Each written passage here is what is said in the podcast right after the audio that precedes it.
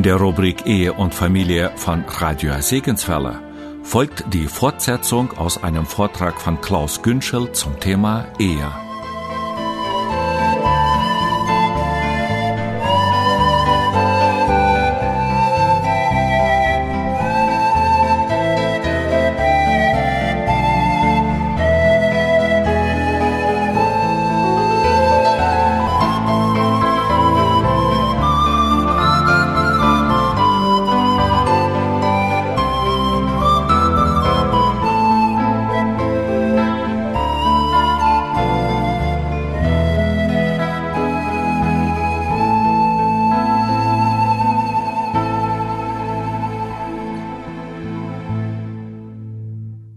Wollen jetzt einen Abschnitt lesen aus 1. Mose 29, Vers 31.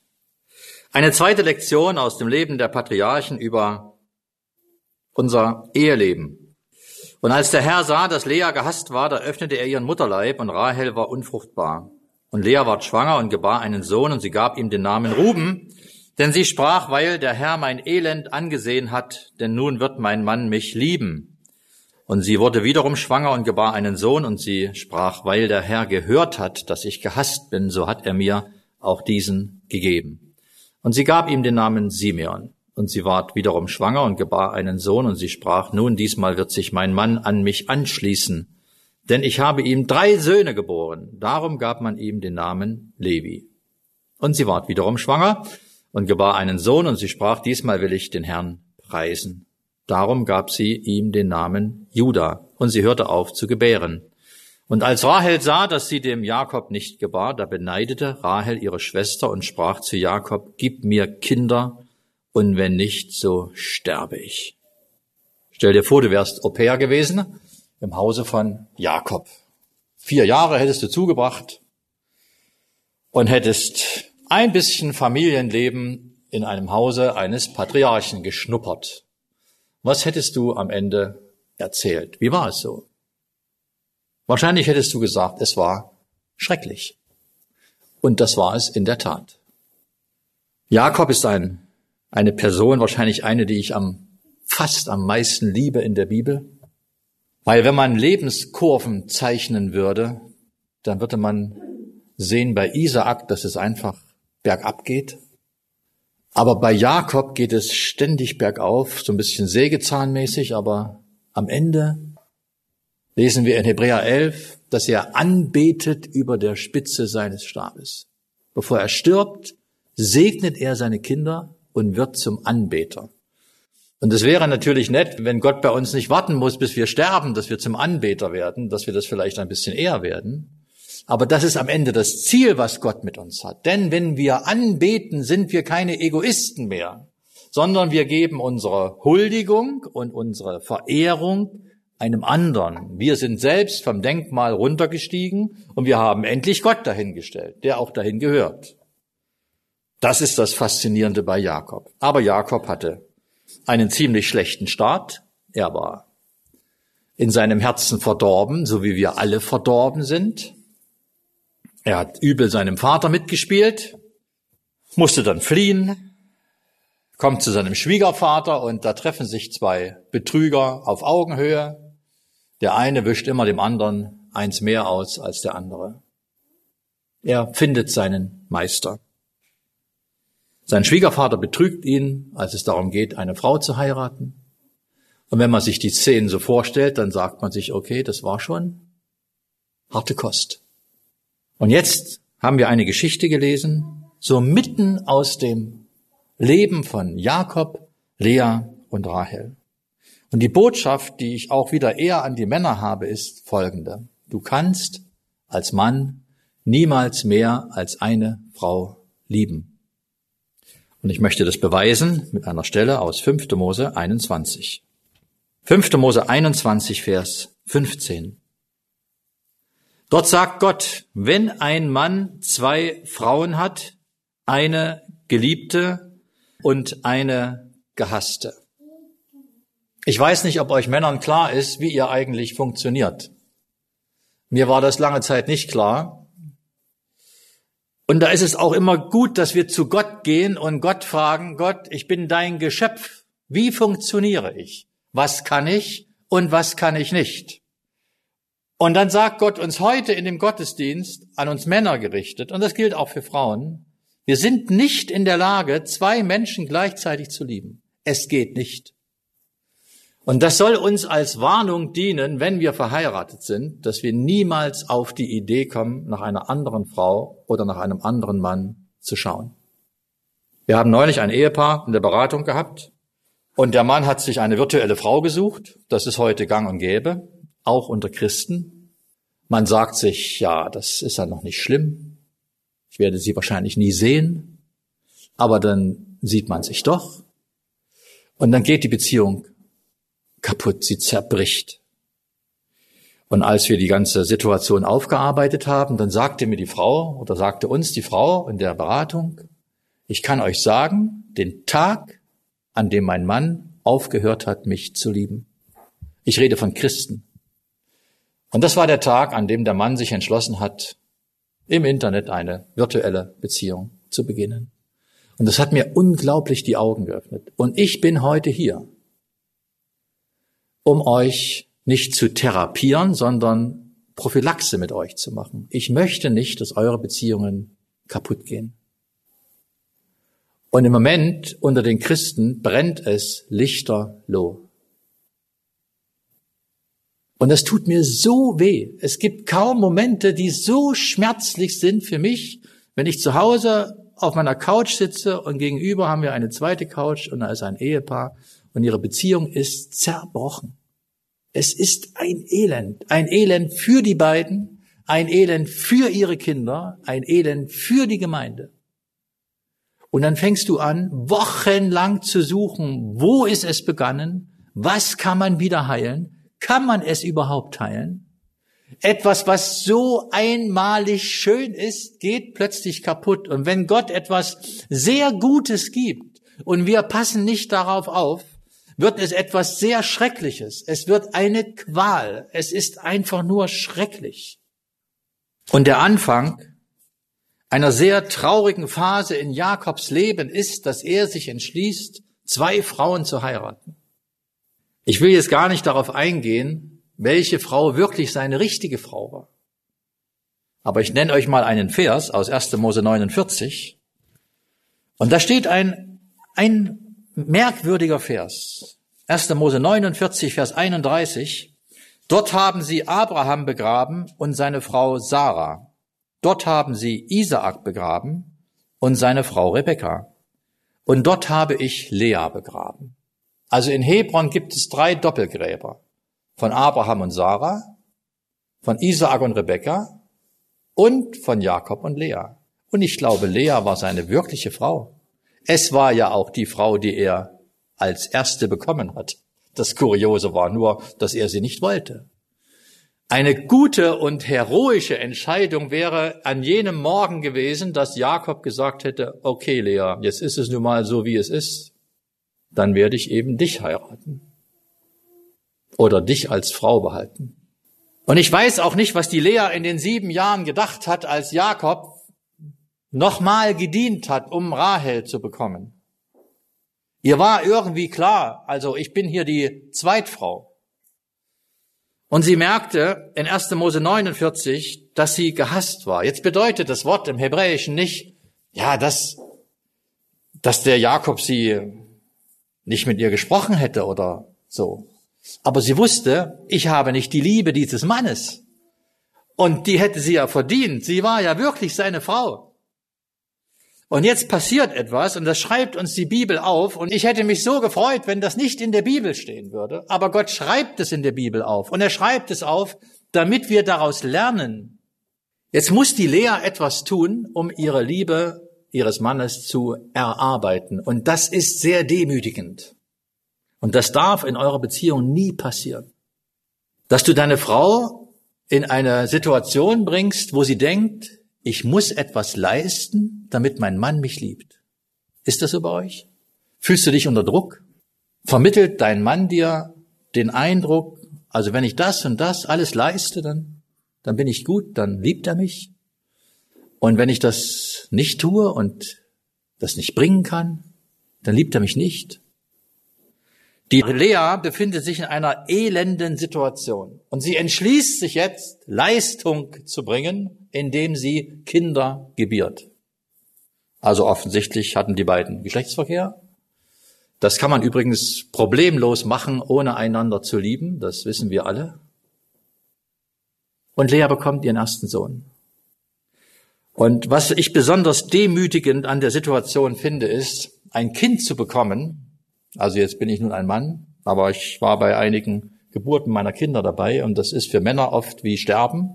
Frauen überstehen das meistens ganz gut, aber wir Männer sind völlig am Ende hinterher. Also Kinder kriegen ist eine sehr unangenehme Arbeit, auch wenn das Ergebnis wunderschön ist. Aber da habe ich dann gedacht, bei unserem ersten Kind, Gott, da ist doch irgendwas schiefgegangen. Ja, alles klappt wunderbar im Leben, aber wenn man Kinder kriegt und Zähne gezogen kriegt, das haut irgendwie nicht hin. Es tut einfach so weh. Und Lea ist, freut sich. Und sie gibt ihren ersten drei Kindern Kampfnamen. Ruben, siehe ein Sohn. Und sie geht zu Jakob und sie klopft am Arbeitszimmer. Er macht die Tür auf. Und sie sagt, ey Jakob, guck mal, Ruben, ein Sohn von mir. Das ist dein Sohn. Und sie wagt gar nicht zu fragen, Jakob, liebst du mich jetzt? Denn sie sieht an seinen Augen, dass er sie nicht liebt. Jakob sagt einfach zu Lea, du, Lea, ist schön mit Ruben, aber ich habe jetzt noch einen Termin. Wir sehen uns nächste Woche wieder. Okay, alles klar. Runde zwei. Wieder schwanger, wieder neue Monate warten, wieder ein Kind. Der nächste Kampfname, Simeon. Erhörung. Dritte Runde, Levi. Und bei Levi ist diese Frau aus meiner Sicht am Ende.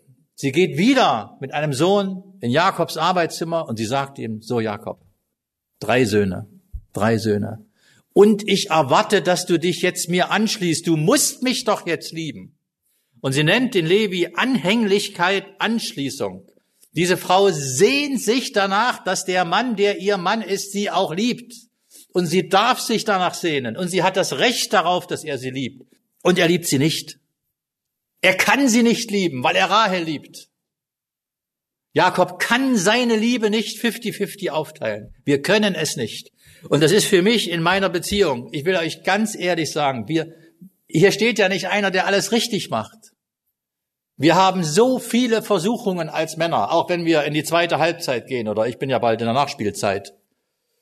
Wenn wir älter werden, dann, dann sind wir angefochten. Und dann ist es gut, dass wir uns immer wieder daran erinnern, ich kann nur eine Frau lieben. Und meine Frau hat es verdient, dass ich sie liebe. Nicht nur, weil sie mir vier Söhne geboren hat und zwei Töchter, sondern weil sie einfach meine Frau ist. Und jetzt macht Lea etwas, und das ist ein kleiner Exkurs zum Thema Seelsorge, was ihr Leben rettet. Ich glaube, dass sie nach Levis Geburt extrem suizidgefährdet war. Was macht denn so eine Frau, die drei Geburten hinter sich bringt, die sich wahrscheinlich auch um die Burschen kümmert? Ich weiß nicht, wie oft Jakob mit seinen Söhnen Lego gespielt hat. Keine Ahnung. Die ist doch verzweifelt. Und manchmal versuche ich mich in die Lea hineinzuversetzen. Was geht der eigentlich durch den Kopf? Und dann wird sie wieder schwanger. Und dann tut sie etwas, das ist für mich ein Stück Himmel. Sie rettet ihr eigenes Leben, indem sie aufhört, die Liebe von Jakob zu erkämpfen. Sie weiß, dass sie es nicht tun kann. Sie könnte noch zwölf Söhne kriegen und er würde sie nicht lieben. Und dann entscheidet sich Lea für einen ganz weisen Schritt. Sie übergibt das Kampffeld Gott. Und wenn du in einer Situation bist, egal ob du Mann bist oder Frau, und du bist in einer Situation, die treibt dich zum Wahnsinn, und du kannst es nicht ändern, und du kannst auch deine Situation nicht verändern, dann kannst du eins tun. Du kannst es Gott überlassen. Du kannst sagen, Gott, das Problem ist für mich unlösbar. Ich übergebe es dir. Es gibt eine interessante Situation im Leben von Josaphat in 2. Chroniker 20. Da stehen die Feinde des Volkes Gottes vor der Tür und er gibt eine geniale Regierungserklärung ab. Und dann sagt er in 2. Chronik 20, Vers 12, unser Gott, willst du sie nicht richten? Und das war so weise. Also ich bin ganz oft in Situationen gewesen, wo ich genau wusste, ich komme hier nicht weiter. Ich laufe wie gegen eine Wand. Meine Möglichkeiten, mein Geld, meine Zeit, mein bisschen Hirn, es wird mir nicht weiterhelfen. Ich kann das Problem nicht lösen. Was kann ich dann machen? Dann habe ich als Christ eine Möglichkeit, die, die, die Menschen, die keine Christen sind, die haben diese Möglichkeit nicht. Die sind am Ende, die schmeißen sich wirklich vor den Zug. Aber Lea hat eine Möglichkeit und sie sagt, ich habe einen vierten Sohn bekommen und ich werde diesen Sohn nicht nennen, jetzt muss er mich lieben. Oder ich nenne ihn, was soll ich denn noch machen? Oder ich nenne ihn, willst du jetzt auch noch Zwillinge von mir? Oder was soll ich denn noch leisten? Sondern sie sagt, weißt du, Jakob, die haben sich dann frühs mal in der Küche getroffen. Übrigens, ich habe noch einen vierten Sohn bekommen. Er heißt Judah. Wie, sagt Jakob, gar nicht nach mir benannt? Nö. Ich habe jetzt angefangen, den Herrn zu preisen. Ach so. Und dann sagt Gott, Lea, du bist gesundet. Du kannst aufhören zu gebären. Lea war eine Gebärmaschine. Du kannst jetzt aufhören. Du bist dahin gekommen, wo ich dich hinhaben wollte. Du hast die Kraft und die Weisheit besessen, dein unlösbares Problem auf meinen Tisch zu legen. Mach das bitte, bevor du verzweifelst. Nimm dein Problem, was du hast, wie es auch sein mag, wie es auch heißen mag, und leg es bei Gott auf den Tisch und sag bitte, Gott, kümmere dich darum. Josaphat, Herr, willst du sie nicht richten? Und die Geschichte geht so schön aus mit Josaphat, dass Gott die Sache wirklich in die Hand nimmt und dann passiert ein Krieg, wo die Feinde sich gegenseitig umbringen. Also ich hätte da gern dabei gestanden, ja. Die sind gekommen, um mich zu ermorden und dann steht der Josaphat da und er sieht, wie einer half dem anderen, sich umzubringen. Na, ist doch wunderbar, so hilfsbereit waren die Jungs. Wenn du die Dinge auf Gottes Tisch legst, dann wird Gott sich darum kümmern. Und er hat sich darum gekümmert. Wenig später stirbt Rahel. Und vielleicht, und ich bin überzeugt, hat sich Jakob darauf besonnen, ach ja, na eben, da ist ja noch Lea. Und dann hat er ihre Stärken entdeckt. Dann hat er entdeckt, was Lea eigentlich für eine Frau ist. Und am Ende verfügt er, da wo ich begraben bin, da soll Lea neben mir liegen. Lea, die mit den blöden Augen. Oder was steht bei euch in der Bibel? Seltsame Augen? Matte Augen. Ja, ich habe da wirklich eine unschöne Bibelübersetzung. Ah, sie war vielleicht nicht so das, was heute in den Zeitschriften auf Seite 1 ist. Aber Lea überlebt nicht nur ihre persönliche Krise, sondern sie reift darin. Und ich wünsche mir das auch, dass wenn ich in eine Situation komme, wo ich merke, ich komme hier nicht weiter, dass ich dann einfach das ganze Problem in einen Umschlag stecke und ich lege es Gott auf den Tisch und ich sage, Gott, kümmere dich darum. Du siehst meinen Mann, du siehst mein Kind, für das ich schon jahrelang bete und wo sich überhaupt nichts tut. Übernimm den Fall bitte persönlich. Kümmer du dich darum. Ich kann es nicht. Und Lea tut das. Und da kann man doch die Lea umarmen, oder? Ich freue mich auf Lea im Himmel. Ich werde ihre Augen studieren. Und ich werde ihr sagen, Lea, du mit deinem vierten Sohn und mit dem Judah, das war so genial. Das hat mir so viel Freude bereitet. Das hat so vielen Menschen 2000 Jahre lang geholfen, ihre Probleme in deine Hände zu legen.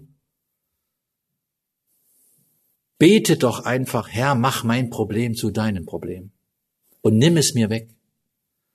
Und dann wirst du wieder froh werden. Vielleicht hat die Lea gedacht, ich werde nie im Leben froh. Das ist so der Exkurs zum Thema Seelsorge. Aber was, was hätte eigentlich Jakob die ganze Zeit lernen können?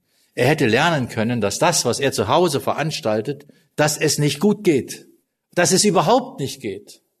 Und vielleicht lebt in deinem Herzen als verheirateter Ehemann inzwischen eine zweite Frau, dann möchte ich dich bitten, dass du aufräumst und dass du heute einen Strich ziehst, dass du Ordnung machst, dass du es nicht zulässt, dass etwas deine Beziehung zerstört. Dann sehen wir in Kapitel 30, dass Rahel kommt und ihr Auftreten, immer wenn Rahel einen Auftritt hat, ist es irgendwie voll daneben. Was war die Rahel für eine Frau? Die war vielleicht bildhübsch, aber ihre Persönlichkeit war doch sehr, sehr gestört. Gib mir Kinder und wenn nicht, so sterbe ich. Sehr beeindruckend, Rahel, sehr beeindruckend. Und Jakob hätte sagen können, also Rahel, an mir liegt's wirklich nicht. Ich habe am laufenden Band Kinder gezeugt mit Lea. Das ist nicht mein Problem. Und Gott sagt am Ende, Rahel, du wirst Kinder bekommen und du wirst sterben. Und sie stirbt, als sie Kinder bekommt. Was für eine Tragik. Und vielleicht bist du eine Frau, die so ein bisschen das Naturell von Rahel hat. Vielleicht willst du Dinge erzwingen. Vielleicht setzt du deinen Mann unter Druck. Und du bist einfach unweise. Dann studier Rahel. Willst du irgendwie mitten auf dem Weg sterben? Ja, der Rahel baut noch ein Denkmal in 1. Mose 35. Aber dann war die Episode Rahel war abgeschlossen. Meine Frau sagt schon mal zu mir, wenn die mit mir unterwegs ist, Mensch, Klaus, hack nicht immer so auf den Männern rum. Ja, ich, ich sage, ich hack ja gar nicht auf den Männern rum. Das sind ja die Geschichten in der Bibel, aber ich will auch mal zart etwas zu den Schwestern sagen. Seid doch bitte weise. Stellt euch doch nicht fordern vor eure Männer und verlangt von ihnen was, was sie nicht können. Da war Rahel sehr, sehr unweise. Aber das Kernproblem dieser Dreierbeziehung war, und das ist meine Botschaft, wir können nicht zwei Menschen lieben. Es geht nicht. Versuch es bitte nicht. Und das, was heute in der Welt gelebt wird, ist eine Katastrophe für unsere ganzen Beziehungen, die wir haben. Es wird nicht lange dauern.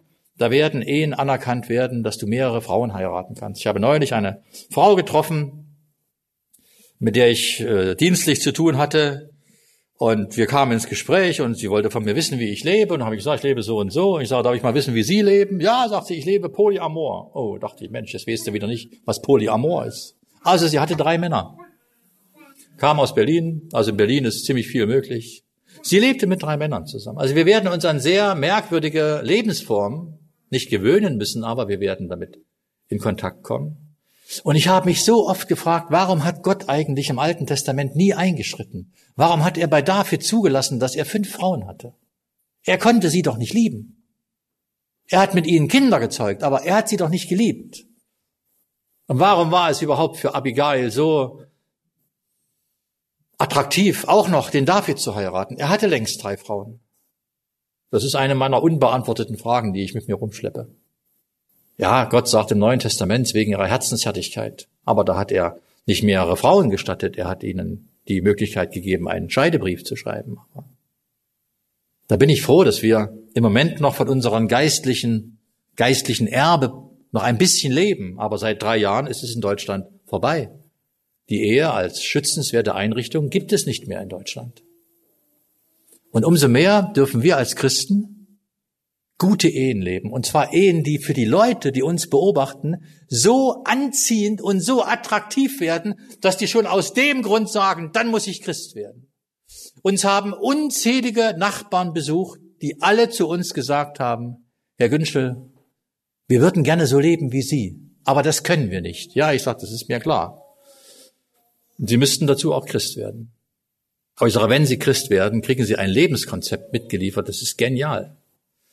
Als wir nach Brandenburg gezogen sind, haben wir eine kleine Gemeinde angefangen. Da haben wir so einen offenen Abend gemacht. Und dann haben wir einfach alle Leute eingeladen, die bei uns im Dorf lebten. Da kannte dann inzwischen auch jeder jeden. Und da kamen sehr viele Leute. Wir waren völlig überrascht. Und anschließend gab es Kaffee und Kuchen. Und ich bin dann zu einer Frau gegangen und zu einem Mann. Und ich sage, und, interessieren Sie sich auch fürs Christentum? Da sagte der Mann, nö. Ja, doch schade. Warum sind Sie dann eigentlich hier? Ja, wir wollten mal diese Frau sehen, die sechs Kinder gekriegt hat. Ah, ich sag, sind wir hier beim Fleischbeschauer? Aber da ist sie. Habe ich sie zu meiner Frau geschleppt. Und dann haben sie sich zu meiner Frau gesetzt und sie waren völlig fasziniert, dass es sowas gibt.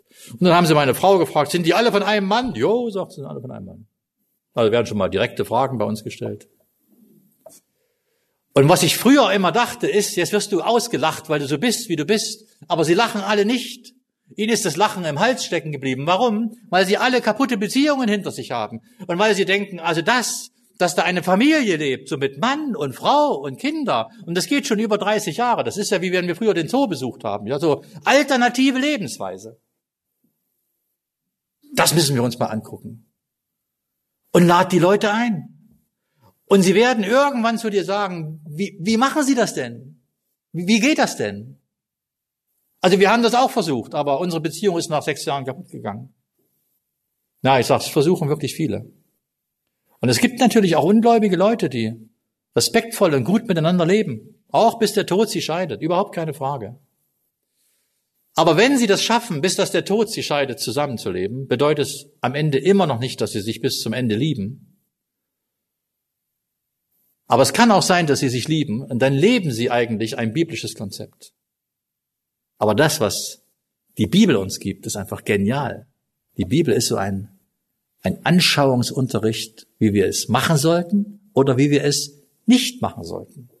Und ich möchte nochmal uns diesen Vers lesen aus 5. Mose 21. Nehmt bitte zur Kenntnis, wenn ein Mann zwei Frauen hat, dann ist eine geliebt und eine gehasst. Ich würde mich so freuen, wenn ihr heute nach Hause geht und euch heute Abend mit euren Frauen, euren Männern mal ein bisschen Zeit nehmt, holt mal ein paar leckere Kekse raus oder ein frisches Glas Sprudel oder was auch immer in dem Glas drin ist. Und dann nehmt ihr mal die Hände von dem anderen in eure Hände und dann sagt ihr euch mal ganz in die Augen, lass uns jetzt mal dafür beten, dass wir nur einander lieben und dass wir niemals einen anderen Mann oder eine andere Frau lieben. Manchmal brauchen wir ein bisschen Erfrischung, ein bisschen Erneuerung. Wenn wir Eheseminare machen, dann sagen wir, wisst ihr eigentlich, dass ihr eure Ehe pflegen müsst? Und ganz oft sagen uns Ehepaare, die so 25 Jahre auf dem Buckel haben, das haben wir noch nie gehört. Ich muss meine Ehe pflegen, regelmäßig. Ja, ich meine, wir pflegen alles. Wir saugen ständig durch zu Hause. Wir waschen das Geschirr ab. Wir streichen das Haus alle zehn Jahre an. Wir bringen das Auto zum TÜV. Alle Sachen, die sich bewegen, nutzen sich ab. Deine Ehe ist sehr dynamisch und sie braucht Pflege. Und das ist nicht meine Idee, das ist Gottes Idee. Gott sagt in Epheser 5, Vers 29, dass Christus die Versammlung nährt und pflegt. Nährt und pflegt. Die Beziehung, die du hast mit deiner Frau oder mit deinem Mann, die braucht permanente Energiezufuhr und sie braucht Pflege. Und ihr seid ja alle hochmotiviert und werdet nach Hause gehen und stürzt euch auf eure Ehe und es wird so gut gehen und ihr werdet so viel Freude haben. Ich wünsche es euch und dass am Ende die Ehe dazu führt, dass Gott geehrt wird und dass ihr erlebt, ohne Gott werden wir nicht glücklich sein.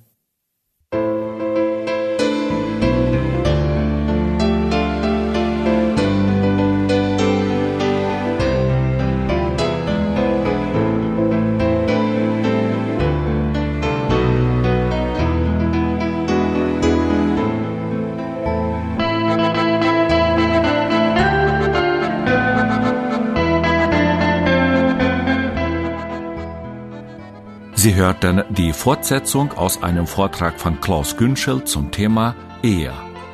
Aus der Rubrik Ehe und Familie von Radio Segenswelle. Diesen Vortrag hat Klaus Günschel im Jahr 2020 in der Mennonitengemeinde in Minden gehalten.